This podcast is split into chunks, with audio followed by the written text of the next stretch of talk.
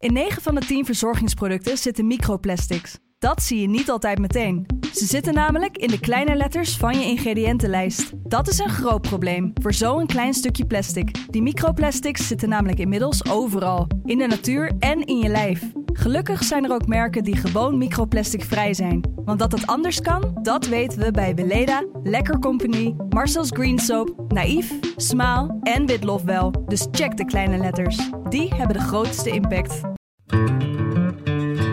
Dit is Washington Calling, Remember who in God's name we are. This is the United States of America. de Amerika-podcast van de Telegraaf. Met Paul Jansen en Thomas Blom. We are in a competition with the world, and I want America to win.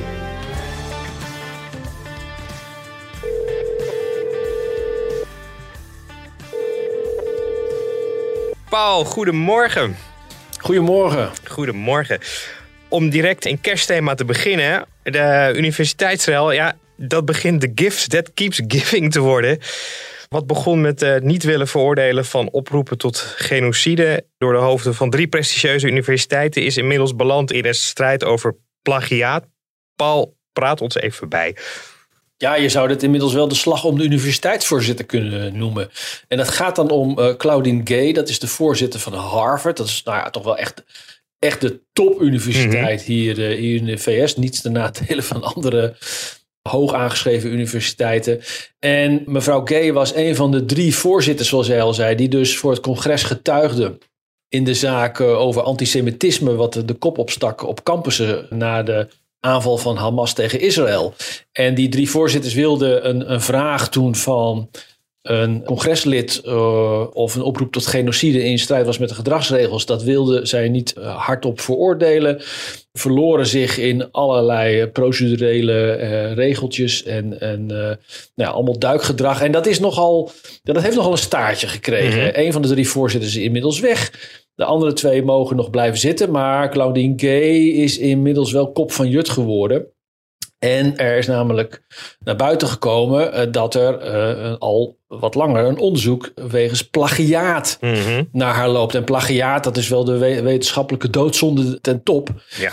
Uh, nou, daar is aanvankelijk is daar nogal ja, zalvend op gereageerd door het bestuur van Harvard. Die heeft gezegd, nou ja, dat dat mevrouw Gay op eigen initiatief twee aanpassingen zou doen in haar werk, waar er dan onduidelijke uh, uh, bronnen zouden zijn vermeld. Nou, daarmee leek de kous even af, maar inmiddels wordt het van, van kwaad tot erger. Er zijn nu beschuldigingen dat er 40 nieuwe gevallen Oeh. van plagiaat door haar zijn gepleegd. Het is zelfs zo erg dat zij passages in haar dankwoord van haar proefschrift zelf heeft overgeschreven. En mm. Ik heb dat even nagekeken en dat is, ja, dat is echt, echt wel, wel stuitend. Zelfs in een passage waarin zij haar familie bedankt omdat die haar uh, verder dreef dan zij dacht dat mogelijk was geweest, is letterlijk overgeschreven van een proefschrift van het jaar daarvoor van uh, iemand uh, van Princeton. Oh. Nou, CNN is er inmiddels ook op gedoken, de nieuwszender, die heeft eigen onderzoek gedaan. En daaruit komt naar voren dat er eigenlijk nog ernstige gevallen van plagiaat zijn dan het universiteitsbestuur uh, nu zelf uh, heeft aangekaart. De New York Times is, is er nu ook opgedoken. En belangrijker nog, het congres dat dat onderzoek naar antisemitisme was gestart, waarvoor dus die drie universiteitsvoorzitters waren uitgenodigd om daar te komen getuigen. Uh, en eigenlijk uh, ja, verhaal te doen over hoe zij daarmee omgaan. Dat, dat uh, congresonderzoek heeft nu ook alle correspondentie en stukken in deze affaire opgevraagd. Dus de plagiaatdeel van Claudine Gay wordt nu ineens mm-hmm. ook onderzoek van het, het, de congrescommissie die eigenlijk bedoeld was voor antisemitisme. Ja, dat is natuurlijk een, een merkwaardige combinatie. Zeker. Maar dat geeft ongeveer wel aan hoe gepolariseerd het hier is. Ja, dat is, uh, ik zit vooral ook heel te denken, die mevrouw Gay die moet toch wel bij zichzelf hebben gedacht, had ik toen maar gewoon een normaal antwoord gegeven en de boel veroordeeld en dan was dit hele gedonder niet uh, aan het rollen gebracht. Ja, ja en nee. Dan, dan, uh, dat had ze natuurlijk sowieso moeten doen. En dat was, dat was wel een tenenkrommend getuigenis hoor. Wat zij en Ja. haar uh, collega-voorzitters daar uh, gaven destijds in het congres. Maar dat, dat onderzoek naar haar, wegens plagiaat, dat, dat, dat liep al. Uh, alleen dat is pas toen deze hele affaire uh, in de publiciteit kwam, is dit ook naar buiten gekomen. Dus ik weet niet of als die zaak voor het congres niet had gespeeld, of dit dan stil was gebleven. Ik vermoed het niet, want er waren al sinds. Iedereen gaat nu alles lezen en alles bekijken Ja. van haar. En Ja, kijk, het is wat, wel inter- wat wel interessant is, er verscheen een opiniestuk in de Wall Street Journal. En, en daar, daar werd eigenlijk uitgelegd eh, van ja, Harvard zit hier wel, wel echt met heel veel vingers tussen de deur. Want Claudine Gay is de eerste zwarte vrouw die eh, benoemd is als, eh, als voorzitter van, van Harvard. En dat was echt, wordt dan gezegd, een, een bewuste keuze. Eh, zij is benoemd in, in het kader van die diversiteitsagenda, wat natuurlijk met name op universiteiten heel erg wordt aangejaagd. En het raakt ook een, een, een dieper punt, eh, wordt in het stuk betoogd, namelijk die van de affirmative action, het voortrekken van minderheden om ervoor te zorgen dat die diversiteit eh, echt breder eh, wordt toegepast in de, in de samenleving. En een van de pijnpunten in dat beleid is natuurlijk al de lang, langlopende discussie van of je dan ook lagere eisen moet stellen Mhm. om die diversiteitsagenda te forceren. En ja, dan is natuurlijk de volgende vraag is van ja, maar wacht eens even, eh, plagiaat plegen. dat valt toch niet in de categorie lagere eisen. Dat valt gewoon in de categorie wetenschappelijke fraude. Ja. Het aardige is ook, Thomas, dat als je kijkt naar de reactie eh, uit de hoek van Harvard, die de hele tijd eh, proberen tijd te rekken, terug te duwen. Maar, maar nu eigenlijk bij herhaling, eh, door die terughoudende aanpak, een, een vallend mes aan het vangen zijn. Mhm. Ze hebben nu deze week aangegeven dat Gay opnieuw twee gevallen in haar werk heeft eh geüpdate, zoals ze dat Oh ja. zo, zo mooi, eh, mooi noemen. En het woord plagiaat wordt, eh, wordt niet genoemd, maar de term duplicerende taal. Nou ja, dan weet je ongeveer wel, wel hoe het is. Maar er is nu inmiddels ook door Harvard een onafhankelijke commissie ingesteld die haar werk gaat beoordelen. Nou, denk je dan, dan zal het al uiteindelijk allemaal wel, wel goed komen. Hè? En ook met die nieuwe aanklachten die onder andere CNN heeft vermeld. Eh, eh, nee, niet helemaal, want het, eh, het enige wat dat onderzoekscomité gaat be- beoordelen en tegen het licht houden is haar gepubliceerde werk. Dus dat zijn wetenschappelijke artikelen. En deze mevrouw Gay, dat is een ander kritiekpunt, heeft, heeft geloof ik maar een dozijn wetenschappelijke artikelen gepubliceerd. Wat vrij weinig is voor iemand van, van die statuur. Mhm. Terwijl CNN allerlei fouten in haar onderzoek heeft gevonden. Onder andere in haar proefschrift qua bronvermelding. En die worden Nou. dus niet onder de Die worden dan weer niet door die eh, officiële Harvard-commissie onderzocht. Nou, en dat bedoel ik dus, da- daarmee, daarmee probeer je dus de hele tijd iets te remmen wat eigenlijk niet meer te remmen lijkt. Dus eh, Harvard loopt daarmee achter de feiten aan, beschadigt daardoor eigenlijk ook de eigen voorzitter, want die blijft maar in het eh, centrum van, de, van deze storm staan. Aardig is wel dat de New York Times eh, eh, bij een rondgang onder professoren op, op de campus van, van Harvard tegen vroeg van ja, maar hoe kijken jullie hier nou toch tegenaan? Want ja, even los van de, de politieke storm die er waait, is, hier, hier wordt toch met een, een ac- academische eh, andere maat gemeten dan, dan, eh, eh, dan zou moeten. En een reactie die terugkwam van de campus van ja, maar dit is een, dit is een campagne van extreem recht, rechts. Dus de regels van Harvard doen er minder toe. En de professor had gezegd, ze proberen het eruit te laten zien alsof er een woke dubbele standaard is op elite-instituten. Ja, het lijkt me dat dat ook exact het geval is. Als bij herhaling de, de voorzitter van Harvard op eh, plagiaat wordt betrapt, dat met eufemistisch taalgebruik eh, eigenlijk een beetje wordt weggemoffeld, Ja. eh, bij herhaling ze aanpassingen mag doen. Zeker als je weet dat Harvard richting de eigen studenten vrij genadeloos is bij het plegen van plagiaat. Daar is eerder dit jaar ook door meerdere studenten over geklaagd. Da- daar kan je zelfs voor van, van de universiteit worden geschopt. Dus deze storm is nog bepaald Nee. niet over. Tja, en eh, weet je ook iets over hoe het met de, met de belangrijke donoren gaat eigenlijk? Eh, want Harvard, dat zal waarschijnlijk ook wel flink rekenen op geldinjecties van oud-studenten. Ja, dat is, dat is en niet alleen oud-studenten, maar die zijn wel daarin heel belangrijk. Dat is in Amerika sowieso een groot ding. Hè? Uh, ruim, ruim, ruim 50 miljard per jaar wordt er uh, door uh, schenkingen binnengehaald. Dat is een gigantisch bedrag. En bij Harvard is dat bedrag ongeveer heb ik begrepen, 45% van de totale inkomsten. Dus het gaat om substantieel geld. En er zijn uh, uit, uit Joodse hoek uh, is er al iemand van de, uit de Raad van uh, Toezicht opgestapt uit protest tegen, tegen ja, toch wel de, de, de half, halfslachtige aanpak van, van mevrouw Gay. En een, een heel belangrijke donateur die, die, die heeft ook zijn steun ingetrokken. En dat, nou, dat schijnt de universiteit honderden miljoenen te kosten. Tja dan denk ik dat het de grote vraag wordt of um, Claudine Gay bij onze volgende podcast nog de baas van Harvard is.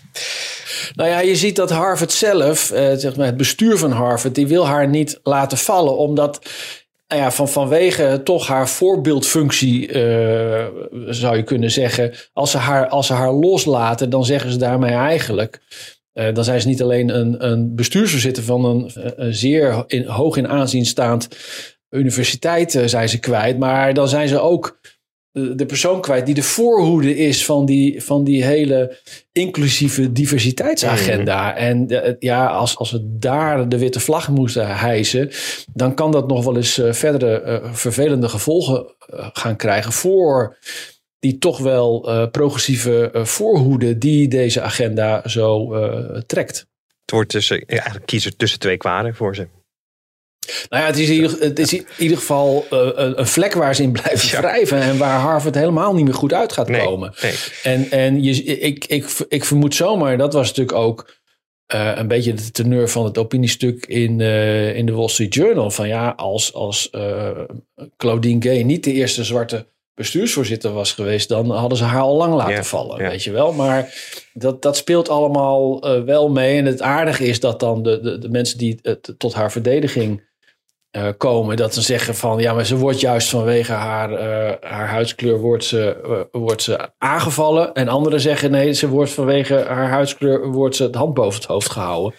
Ja, het is een weinig benijdenswaardige positie voor haar in ieder geval. Dat, dat zeker niet. Goed, to be continued, zeggen ze dan bij jou.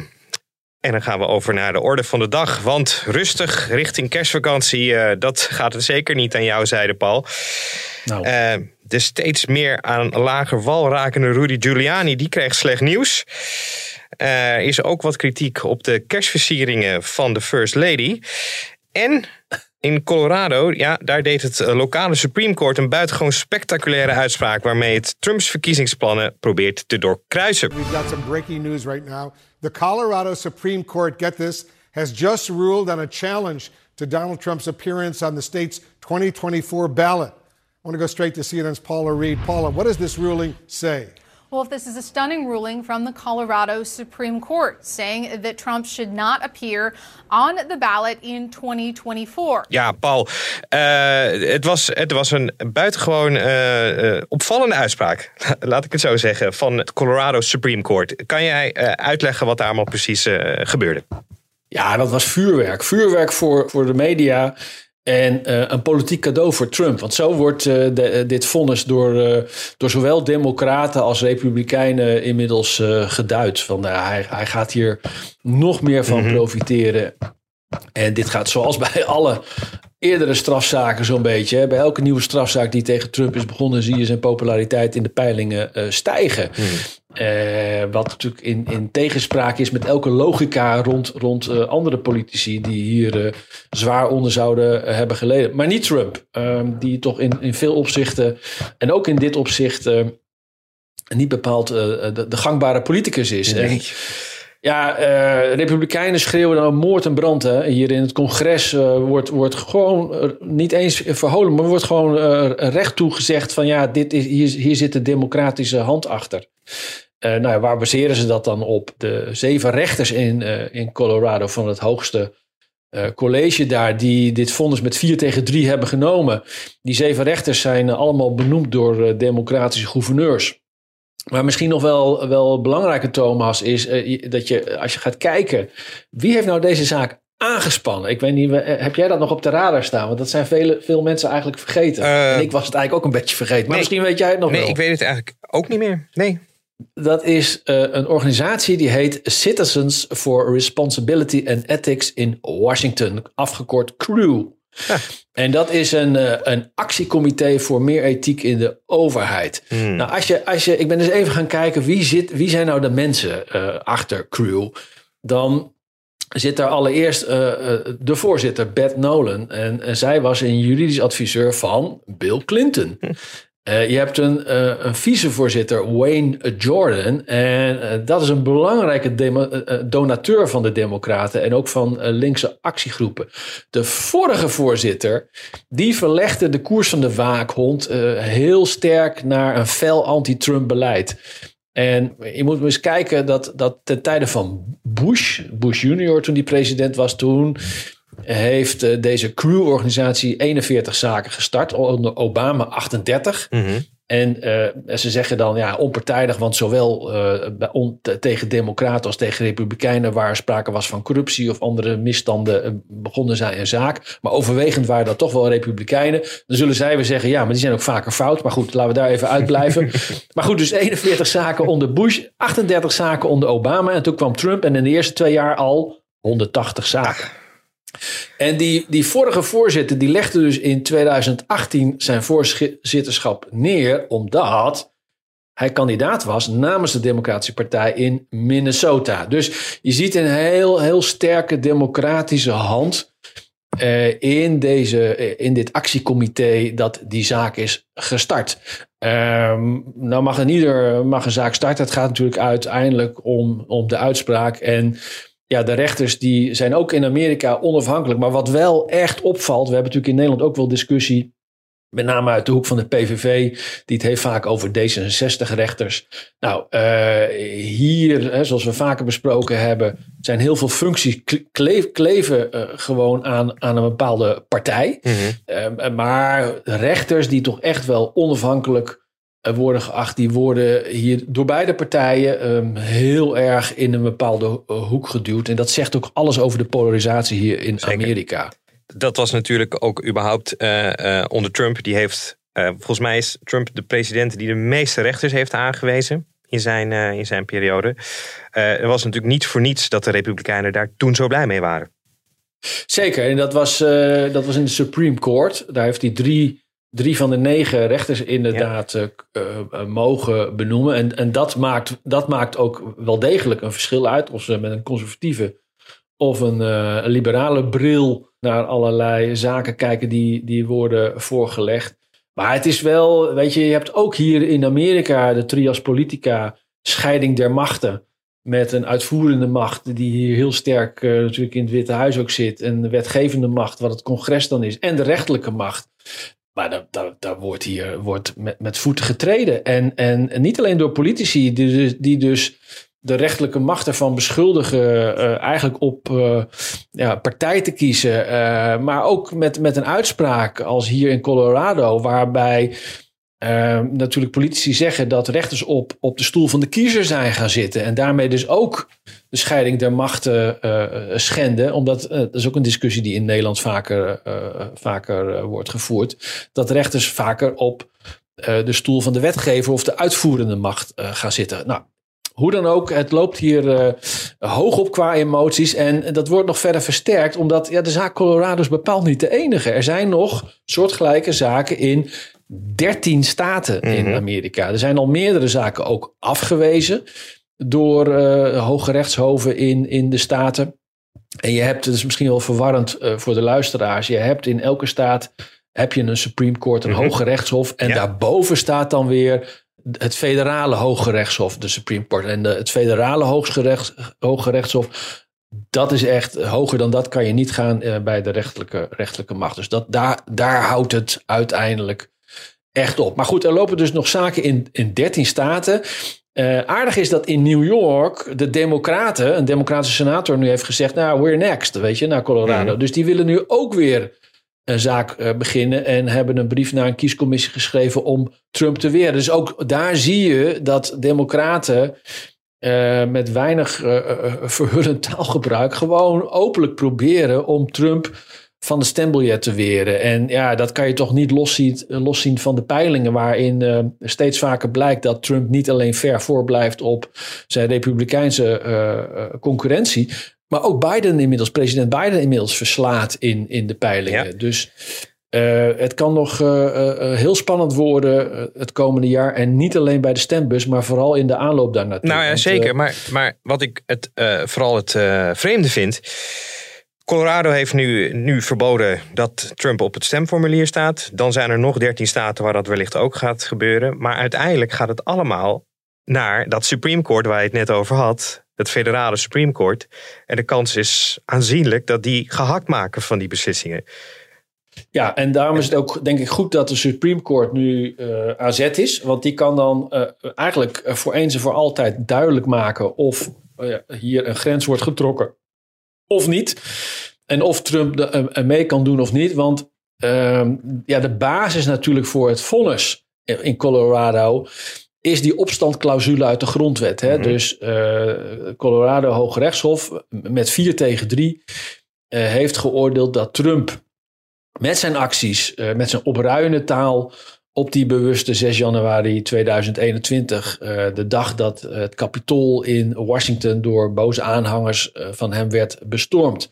Dat Trump met de opruiende taal die die, die dag tijdens een toespraak voor die betogers heeft gehouden, zich schuldig heeft gemaakt aan het overtreden van de, van de regels uit de grondwet die voorschrijven dat iemand die de eed heeft afgelegd op de grondwet zich niet mag schuldig maken aan acties die uh, vallen in de categorie rebellie of opstand. Nou, dat, dat is een verwijzing naar de Amerikaanse burgeroorlog uh, uit die tijd. Mm -hmm.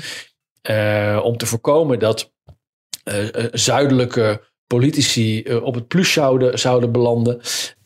maar wordt hier eigenlijk afgestoft en op Trump toegepast. Nou, nou is het wel interessant dat drie van de vier rechters in Colorado het niet eens zijn met, met dat vonnis. En zeggen ja, uh, wij kunnen als hoogste uh, rechtscollege in Colorado Trump niet weren van stembiljet. Want Colorado gaat natuurlijk niet over de nationale verkiezingen. Die gaat alleen over het, het rechtsdomein in Colorado. Mm-hmm. En kunnen dus zeggen van uh, Trump is niet geschikt om weer terug te keren tot Witte Huis. En dat betekent dat hij in Colorado van stembiljet uh, wordt geweerd. Want daar, uh, uh, daar zit hun juridische positie natuurlijk en niet, niet federaal. Maar in ieder geval drie van de vier rechters zijn het niet met het vonnis eens. Ze zeggen ja, wij kunnen deze uitspraak eigenlijk niet doen omdat Trump helemaal niet veroordeeld is. voor, voor enig vergrijp mm-hmm. in, in de rebelliezaak. En sterker nog, in de federale aanklacht die door aanklager Jack Smith in, in, uh, in Washington uh, is neergelegd. En die zaak die, die uh, komt ook voor later in 2024. wordt helemaal niet verwezen naar dit vergrijp uit de grondwet. Dus dat is, een, dat is ook een, een, merkwaardige gang van zaken. Dat toch vier van de zeven rechters in Colorado hebben gezegd. En er is, wij vinden het toch zwaar genoeg om om dit vergaande vonnis uh, uh, uit, uit, uit te reiken. Nou, alle ogen zijn dus inderdaad gericht op de Supreme Court, de federale, het mm-hmm. federale Hooggerechtshof. En dat moet zich ook al uitspreken over de vraag uh, of Trump eigenlijk immuniteit geniet voor zijn uitspraken op die bewuste 6 januari, omdat hij toen president was. Nou, uh, alle ogen zijn dus uh, ja, de komende tijd uh, hier in Washington gericht. En de vraag is even, wat betekent dit nou voor die primaries, voor die voorverkiezingen? In, in Colorado heb je twee opties. Als het Hooggerechtshof, het federale Hooggerechtshof het vonnis vernietigt, nou, dan kan die primary gewoon doorgaan. Maar als dat niet gebeurt, en dat heeft de Republikeinse Partij inmiddels al aangekondigd, dan schrappen ze hun primary, is nu de mm-hmm. gedachte. En dan maken ze er een caucus van. Nou, het verschil tussen een primary en caucus is een beetje een technisch verhaal. Maar het komt er neer. Een primary voorverkiezing. Dan eh, gaan de Republikeinse geregistreerde kiezers naar het stemhokje. En eh, zien op een lijst de namen staan en vinken dan aan wie ze willen. Bij een caucus is er geen formele stemprocedure in een hokje. Maar dan heb je een serie eh, georganiseerde lokale debatten. Waar via handopsteken wordt geteld eh, wie uiteindelijk de winnaar is. Dus dat is een meer informele uh, manier waarmee de Republikeinse Partij eh, denkt en eventueel vonnis in hun nadeel te kunnen ah. omzeilen. Ik vraag me af of het houdbaar is, maar dit is de gedachte nu bij de Republikeinen. Wel ja, eh, we hebben het al vaak gezegd in deze podcast. We gaan het zien en we gaan het allemaal meemaken. Het wordt in ieder geval reuze spannend uh, volgend jaar, uh, schat ik zo. Ja, en Thomas, zoals jij terecht zegt, uh, bij het federale Hoge Rechtshof, waar, waar, waar Trump een aantal benoemingen heeft kunnen doen, daar, ja, daar is een drie van de negen, hè? Dus dat, dat ja, is die... en, en de meerderheid is, is, van, de, van de rechters is conservatief. wordt dan gezegd. Dus de, de kans is reëel, zoals je ook al aangaf, dat, dat die uh, dit hele vonnis van tafel veegt. Ja, en dan, uh, dan ligt alles weer open. Precies. Spannend, spannend, spannend. Goed. Van Trump is het natuurlijk een klein stapje naar zijn voormalige, ja, moet ik zeggen, voormalige rechterhand eigenlijk. Hè. Rudy Giuliani. This morning, Rudy Giuliani, former President Trump's one time attorney, ordered to pay nearly $150 million to two former Georgia elections workers after they say he ruined their reputations with lies about the 2020 election. Ja, die, had, uh, die kreeg slecht nieuws. Uh, zo kunnen we omschrijven, ja. toch, Paul? Ja, ja, ja. Die kreeg even een vonnis aan zijn broek van 148 miljoen dollar. Hallo, bent u daar nog? Poeh. Uh, en dat allemaal uh, in, een, in een rechtszaak na valse beschuldigingen uh, van verkiezingsfraude, die hij aan het adres van twee verkiezingsmedewerkers had gedaan. En ja, die pikte dat niet. Die zijn naar de rechter gestapt en de rechter heeft de twee vrouwen in het gelijk gesteld. En, dus moet Giuliani, die al financiële problemen had door niet alleen strafzaken en andere zaken rond, rond Trump, zijn, uh, zijn politieke baas. In het verleden waar hij ook de, de belangrijkste advocaat van is geweest. Maar ook door een dure scheiding. Mm -hmm. Maar goed, da, da, daarover straks, straks meer. Maar in ieder geval, uh, dit is echt een loeizwaar uh, vonnis voor Giuliani. Uh, die ging ook meteen daarop reageren. zei, dit is een groot complot. En hij, uh, hij dankte zijn vader en Jezus Christus. Uh, gemakshalve maar even. Ik, ik wist niet dat hij, uh, dat hij zo'n heren was, Giuliani. Ja, precies. En, en hij vond het een, een absurd vonnis. Nou, en meer van dat soort uitspraken. Die twee verkiezingsmedewerkers, dat zijn trouwens een moeder en dochter. Die zijn toen meteen opnieuw naar de rechter gestapt. en hebben, zijn weer een zaak gestart omdat zij uh, vinden dat hij met die uitspraken hun opnieuw in de kwaad daglicht uh, stelt. Uh, zijn nou, reactie de, dus. Die, die zijn, ja, zijn reactie oh. hebben ze meteen, hebben ze, net zoals toen eerder bij Trump is gebeurd in die zaak in New York, weet je wel. Tegen de vrouw die hem beschuldigde van, van seksueel misbruik. Oh, Carol. Toen had, ja, toen had. Trump daar ook iets laatdunkends over gezegd van ik, ik, ken deze vrouw niet en ik val niet op haar type of zoiets. En toen stapte zij ook weer meteen naar de rechter. Nou, dat hebben deze twee verkiezingsmedewerkers in. Dus ook gedaan. Ja, en smaak te pakken natuurlijk. Ja, nou ja, weet je, 148 miljoen gedeeld door twee, minus wat kosten. Dus deze dames zijn steenrijk uh, in één keer. Als, als ze tenminste hun geld krijgen. Want dat, is, dat is natuurlijk de grote vraag. En de rechter heeft daarom nu ook, ook aanvullend gevonden dat Giuliani meteen moet betalen. Nou, we hebben uh, uh, wel vaker gezien uh, dat er natuurlijk in Amerika duizelingwekkende bedragen aan schadevergoeding worden uitgekeerd. En de, de vraag is, ja, waar gaat Giuliani, de gevallen oud-burgemeester van New York, die man is toch in 20 jaar tijd van een hoog in aanzien staan Zeker. bestuurder. 9-11 uh, was hij de burgemeester. Ja, hij was toen uh, de, de, de grote man en de, de, grote leider die, waarvan men zei dat kan wel eens de volgende president ja, worden. Dat, dat is waar uh, eenmaal. Maar inmiddels nadat hij de 80 en, en zit hij toch wel op uh, zwart zaad. Wel, wel aardig is dat de New York Times een, een verhaal bracht uh, waarin uh, naar voren komt op basis van rechtbankstukken. Dat, dat uh, geeft even een inkijkje in de financiële situatie van Giuliani. Dat hij in 2018 had hij, hou je vast, 1,2 miljoen cash hm. op de bank staan. en een schuld van 40, 40.000 dollar aan creditcards. Dus hm. hij was ook de trotse bezitter van een reeks huizen. Dus het ging heel goed met meneer ja. Giuliani. 2018, dat is nog maar vijf jaar geleden. Maar dat jaar uh, verruilde hij zijn advocatenkantoor in en ging hij voor Trump werken. Nou ja, toen is het hard achteruit gegaan. Uh, een jaar later, dus in 2019, was die liquide middelen waren van 1,2 miljoen naar uh, 400.000 gezakt. En zijn creditcardschuld was verdrievoudigd. Ach. Vervolgens kwam daar de scheiding overheen met, let wel, zijn derde vrouw. En ja, dat heeft uh, verder hem uh, ja, toch wel financieel genekt. Zijn liquide middelen gingen hard naar beneden. En hij is ook een deel van zijn onroerend goed in de scheiding kwijtgeraakt. En dat was nog allemaal voor alle aanklachten. En Mhm. zeker voor, voor dit vonnis. Dus het is, het is de vraag, ja, hoe gaat het met meneer Giuliani verder? Zal die bijvoorbeeld faillissement aanvragen om betaling te ontlopen? Nou, daar zijn de meningen nog over verdeeld. Maar het ziet er in ieder geval uh, naar uit dat uh, Giuliani is uitgespeeld. Zeker. En het lijkt me toch ook voor die dames uh, die 125 miljoen in het vooruitzicht hebben. Van een kale kip kan je niet plukken. Dus die kunnen. Nee, en boze tongen beweren natuurlijk dat dit ook precies de bedoeling is geweest. Hè? en dat, is, dat sluit weer aan op het grote complot wat Giuliani zelf ook naar buiten roept. Van uh, mensen die zich associëren met Trump, die worden gewoon uh, tot, de, tot poort van de hel uh, hmm. vervolgd en, en, financieel kapot gemaakt. Dus wat, wat wel aardig is dat er, dat er inmiddels naar buiten is gekomen. Ik vond dat toch wel veel zeggen. Dat, dat, omdat het een inkijkje geeft in waarom Giuliani over een groot complot spreekt. Het blijkt dat er uit rechtbankstukken dat er de afgelopen drie jaar een FBI-onderzoek is geweest naar Giuliani. Of hij met de beschuldiging dat hij namens Oekraïense functionarissen uh, illegaal zou hebben gelobbyd bij Trump uh, om uh, Oekraïense belangen te behartigen. En in ruil daarvoor zou Giuliani financieel zijn beloond. Nou, dat is nogal wat. Maar drie, een drie jaar onderzoek, Thomas. Uiteindelijk is er geen aanklacht uitgekomen. De FBI nam twee jaar geleden wel een laptop en allerlei andere zaken in beslag.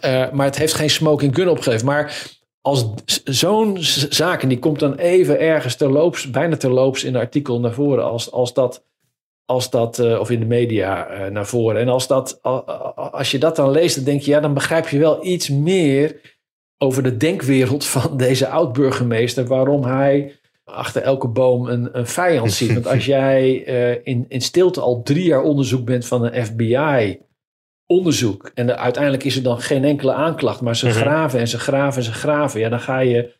Uh, dan, dan, kan ik me wel iets meer bij voorstellen. Uh, bij dat hij ja, overal een, een duister complot ziet. Wel ja, het is in ieder geval een, een duistere kerst, denk ik, voor, voor Rudy Giuliani. Ja. ja. En dat brengt ons meteen op het volgende. Well, it's being called everything from bizarre to freaky to bananas. That's right. First Lady Jill Biden getting some strong opinions from social media over this year's White House Christmas video. So the theme is magic, wonder, and joy, and features members of a New York City based dance troupe performing an interpretation of the Nutcracker suit. Paul, uh, kerstmis in het Witte Huis. Uh, ja, het, traditioneel First Ladies, die, uh, die, die, kleden het huis aan. Of hoe zeggen we het? Ja. Versieren uh, het Witte Versieren Huis. het huis. Man, wat een hele, hele toestand. En Zeker. weet jij wanneer dat begonnen is? Oh, dat is een goede vraag. Uh, poeh, nee, ik zou het niet weten. Dat is begonnen in 1929 onder Ach. First Lady Lou Hoover. 1929 was natuurlijk ook het jaar van de, van de beurskrach. Aha. Dus dat is wel een uh, interessante samenloop van uh, omstandigheden. Maar goed, toen is de traditie Had dat begonnen... met elkaar dat, te maken, Paul? Ja, je, je gaat, je, dat antwoord heb ik niet kunnen vinden. Maar je, gaat, je, je zou toch denken, nou, dat het wel... Uh, Giuliani mensen... zou het wel weten. Maar goed, ja, ga verder. Ga ja, verder. Ja. Maar in ieder geval, dat, toen is de traditie begonnen dat de First Ladies het hele Witte Huis gaan versieren met, met kerstmis. Voor die tijd was er een boom. Maar de boom was er niet altijd, want soms omstreden. Oh. Uh, in 1899, zo heb ik gevonden, kreeg uh, toenmalig uh, president McKinley kreeg brieven om alsjeblieft geen kerstboom te nemen, omdat dat, let wel, on-Amerikaans zou zijn, want dat was namelijk een Duitse traditie. Ai, en ja. de, de boom is dat jaar ook, dan ook verbannen naar de personeelsvertrekken bij de keuken.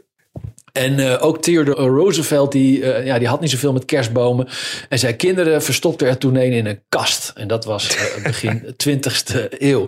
Nou, in ieder geval vanaf dus 1929 kwam die hele decoratie, werd, werd elk jaar ja, een, toch een traditie. Mhm. -hmm. ook niet zonder relletjes. in 1998 meldde een oud FBI-agent dat de Clintons uh, uh, hun kerstboom een paar jaar eerder hadden versierd met condooms en drugsaccessoires. Nou, dat is toen onderzocht en dat bleek een totaal broodje aap te zijn. En ook nog wel aardig, uh, wat ik tegenkwam, is dat in 2008 eh, werd een kerstversiering eh, ontworpen door een kunstenaar uit Seattle. Die werd geweigerd eh, eh, wegens, zoals dat eh, heet, inclusieregels. Want dat was namelijk een kerstbal van 23 centimeter met erop de tekst Impeach Bush. Nou, dat vond men toch iets minder geschikt voor de, voor de kerstgedachte. Nou goed, en dan hebben we het alleen nog maar over de boom. Hè, eh, waar trouwens ook sinds 1966 een wedstrijd eh, wordt uitgeschreven. Dus het is, het is echt een heel circus. En een circus, dat is ook wat Jill Biden ervan heeft gemaakt.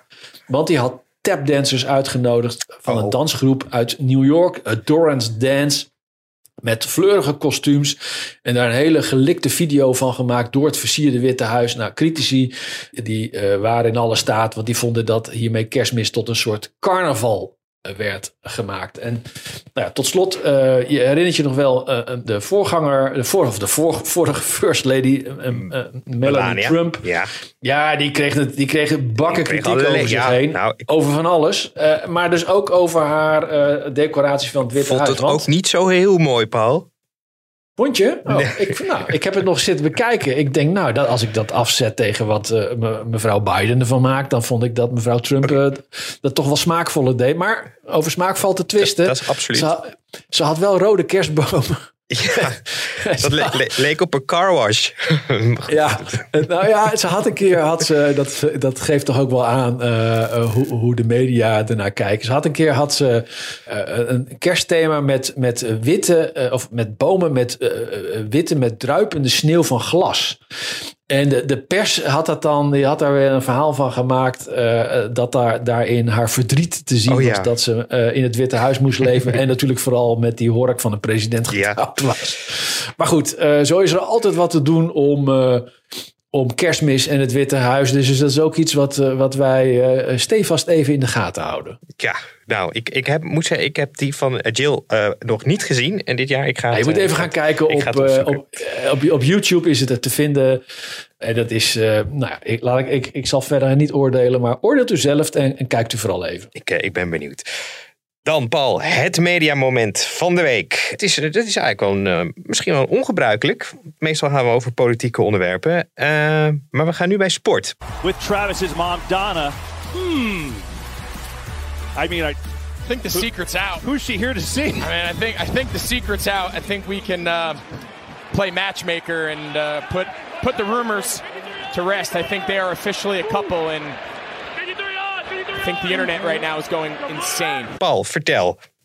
Ja, sp- sport en entertainment. Ja, dat, dat Eh, is want ik, we, moeten het even hebben over ja, toch wel de relatie van het jaar tussen Taylor Swift, de mega, mega popster, en eh, de ster van het American football, Travis Kelce. En eh, hij is een ster bij Kansas City Chiefs. En zij eh, is een sterrenstelsel op zich natuurlijk. Hè? Ja. Person of the Year van Time Magazine, Taylor Swift. Ja, een concertreeks die eh, anderhalf miljard heeft opgeleverd. Daarmee heeft ze alle records eh, verslagen. Ik geloof dat op twee Elton John stond met 900 miljoen. Ook niet, zou ik het ook voor doen, ook niet misselijk. Eh, en ik heb wel beelden gezien van hier in Amerika van haar concertreeks in van de joekels van, van stadions. En dan, dan staan er gewoon ook echt nog honderden, zo niet duizenden fans buiten die geen kaartje konden Swifties, bemachtigen. Paul. dat. Swifties, heel Swifties. goed Thomas.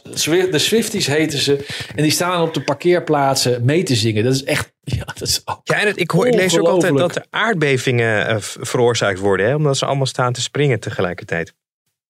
Ja, nou, dat doet me toch iets te veel denken aan, eh, aan verhalen over als alle Chinezen tegelijkertijd... Nee, nee, dus, dus eh, niet echt, echt. Maar dat dat dan ergens op van die hele gevoelige meetapparatuur is dat dan te zien Oh, ja. als, dat, eh, als dat gaande Nou, is. ja, als je, als je meetapparatuur maar gevoelig is, dan, Ja, dan genoeg is, dan kan je al- ja, uiteindelijk alles alles, meten, geloof ik. Maar in ieder geval, hoe komen, hoe komen we nou bij ons mediamoment op, op, op dit, dit droompaar? Nou, dat heeft alles te maken met, met de nieuwskoppen die je hier langs ziet eh, komen. Ik zal er een paar opnoemen. Eh, Swift en Kelce eh, spenderen de kerst samen. Eh, Swift niet blij met scheidsrechter tijdens Chief, Chiefs-wedstrijd. Oh. Zij Swift, Swift het F-woord tijdens de wedstrijd. Keltje vliegt naar Show Swift in Zuid-Amerika. En deze week moeten mannen hun haar, hun haar verven. Keltje denkt van wel. Ja, Paul, eh, die- en ik, ik heb eh, volgens mij ook niet in de laatste plaats dat de NFL, de, de, de voetbalcompetitie waarin eh Kelsey speelt, die hebben dit ook helemaal aangewakkerd, dit vuurtje. Want ik zag op, eh, ik, ik volg ze op Instagram, eh, NFL. En zodra zij met elkaar eh, te zien waren, toen eh, Taylor Swift eh, op de tribune zat, dat heeft de NFL heeft dat buitengewoon geventileerd naar buiten. Die wilde echt laten zien, dit is een koppel. Dus die hebben er ook baat bij, denk ik. Zeker. Eh, volgens een expert heeft deze amoureuze affaire de NFL. Dus dat is zeg maar eh, de, de, de eredivisie van het American voetbal. eh 122 eh, miljoen aan waarde opgeleverd. Er zijn heel, heel veel jonge fans bij, bij gekomen. De shirtverkoop van deze speler met nummer 87 is met 400% gestegen. sinds, eh, sinds hij eh, arm in arm mag lopen met, eh, met de popster. En, Maar dan lopen dus allemaal bij- tienermeisjes lopen daar dan nu in rond. ja, dat is, maar je, maar dat, de reclamewereld vindt dat dan weer interessant. Want die, die richt zich met name op, op een jonger publiek. Omdat die impulsiever zijn bij aankopen. En dus is, is meneer Keltje inmiddels in 375 eh, reclameuitingen dit seizoen voorbij gekomen. En hij, hij verkoopt verzekeringen, hij verkoopt soep en hij verkoopt trommelgeroffel Bud Light. Nou ja, daar hebben we het Oh. natuurlijk ook, hebben natuurlijk ook vaker eh, over gehad. Wel aardig is dat, eh, dat de, de, de, de NFL-ster is, is volgens de lijsten 30 miljoen waard. En Swift, hou je vast, 1,1 miljard. Dus ja, zij is een powerhouse, eh, echt ongelooflijk. En, en als je, het- je, hebt, je hebt het wel vaker gehoord over het, het fenomeen voetbalvrouwen. Nou, je, je zou hier eh, kunnen zeggen dat eh, meneer Kelci een, een, een, popman is of een popsterpartner is. Want precies. hij, hij kan amper in haar schaduw staan. Dat, dat, dat zeg je mooi. Nou, ik, ik wens ze een, buitengewoon eh, fijne kerst samen toe. Volgende week kerst. Het is eindelijk, het is er. Ik bedoel, het is eigenlijk het begin nu. Wa- Wat hebben we, hebben we, staat er nog iets op de rol, politiek gezien? Nee, eh, hier, hier ligt alles eh, stil tot begin januari. Mhm. Want men, pak- men pakt de draad wel weer heel snel op. Eh, maar het is nu tijd voor, voor de feestdagen. Happy holidays, zoals ze hier dan zeggen. Juist. Eh, want Merry Christmas wordt, eh, wordt hier en daar toch vermeden. Volgens eh, Trump is dat een, ook weer een politieke agenda. Maar dat is misschien voor een andere keer. het is de tijd voor, voor familie, voor gezellige dingen doen. En, en dus ook iets zoals de familiefilm of de, of de kerstfilm. Ja, de kerstfilms. En ik kwam daarop, want ik zat naar CBS te kijken. En het is wel geen, het is geen kerstfilm, maar het is wel een, een familiefilm. Of eigenlijk een volwassen film. Ik zou het niet aanraden om deze met je kinderen te kijken. Maar CBS die ging met Billy Crystal terug naar een beroemde, beroemde lunchroom. Waar hij een scène uit een film schoot eh, met Mac Ryan. En dan weet jij denk ik wel uit welke film dat was. Dan eh, hebben we het over When Harry Met Sally. Ja, een Ja. fantastische, een van mijn favoriete fantastische film uit eh, 1989. En daar zit een, een iconische scène in, eh, in, die, in die lunchroom in Manhattan. Eh, dat is Cats Delicatessen. Dus als je er nu naartoe gaat, eh, hartstikke leuk. Maar neem even de tijd, want er staat stevast een rij voor de deur. Ja. Sinds, eh, sinds de, die filmscène. Maar goed, daar speelt zich de scène af waarin zij luidruchtig etaleert ten overstaan van een volle zaak. Dat een, een neporgasme nogal overtuigend kan zijn. Eh, na afloop van, van eh, eh, haar performance, om het maar even zo te zeggen, zit er een oudere vrouw in de film aan het tafeltje verderop. En die bestelt bij de ober dan, die zegt: Ik wil precies hetzelfde van wat zij heeft gehad. I'll have what she's having. En het aardige is dat CBS ging dus terug met Billy Crystal naar die lunchroom. En daar hangt dus, eh, want die, ja, die buiten dat natuurlijk genadeloos uit dat zij in die film worden genoemd. Dus daar hangt een bordje bij de bewuste tafel met de tekst: When Harry met Sally, hope you have what she had. dat is eh, komisch. En eh, mocht u nog een goede film zoeken, dan kan dit een aanrader zijn. Wat is jouw aanrader eigenlijk? Nou, mijn aanrader, dat is, dat is een, een, nou ik zou zeggen, de oerkerstfilm, voor mij althans. Eh, It's a Wonderful Life uit 1946. komt hij. Jeetje. Ja, het is Zwart zwart. ben je helemaal niet, joh. Nee, absoluut. Zeker. Eh, ik heb hem in de zwart-wit versie gezien, oorspronkelijk. Hij is er ook in kleur, voor als je, hem, eh, als je dat liever hebt.